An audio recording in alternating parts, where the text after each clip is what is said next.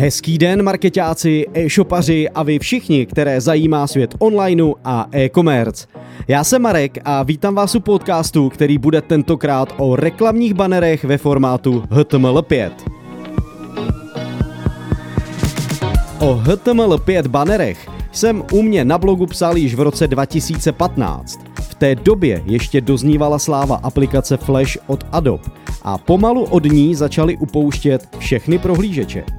Formáty HTML5 jsou u mě ale dlouhodobě v hledáčku, protože umožňují rozpohybovat jakýkoliv objekt v banneru a to se v online reklamě rozhodně vyplatí.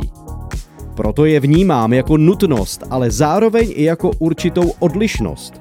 Rastrové obrázky, tedy statické banery, si totiž dnes vytvoří skoro každý, a to díky chytrým online nástrojům, jako je například Canva. S pohyblivými prvky je to však složitější a tím pádem časově náročnější.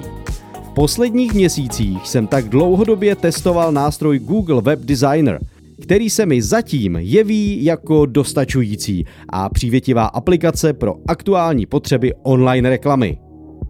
Díky za Google Ads. Tato reklamní služba podporuje banery již několik let a já díky ní nazbíral mnohé zkušenosti. Zjistil jsem, že pořád záleží na vhodném výběru formátu. Ne všechny se zkrátka zobrazí.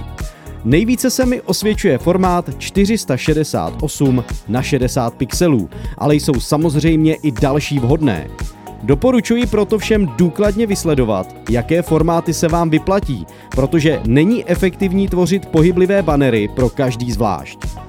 Ucelený pohled na toto téma najdete na webu digitální agentury Mark Media.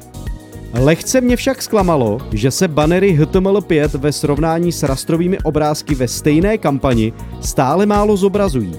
Mám takový dojem, že to souvisí s možnostmi zařízení uživatelů a náročnosti této technologie oproti běžným banerům. Může však jít i o fakt, že HTML5 banery jsou zatím v raném stádiu života.